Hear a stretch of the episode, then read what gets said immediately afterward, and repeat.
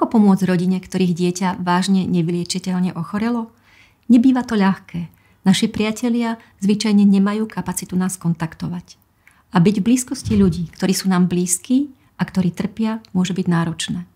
Mnoho ľudí sa v ťažkých životných obdobiach uzatvára a odmieta kontakt a pomoc. Ak vás vaši priatelia nekontaktujú, neznamená to, že nemajú čas alebo záujem.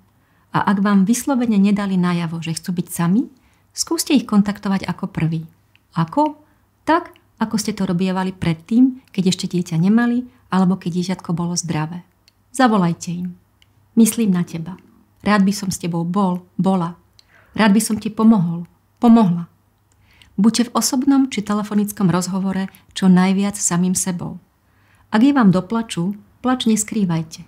Ak nie je prejavom hnevu alebo zúfalstva, zvyčajne zbližuje. Ak ste napätí, hovorte o tom. Je mi ťažko. Myslel som na teba celú noc.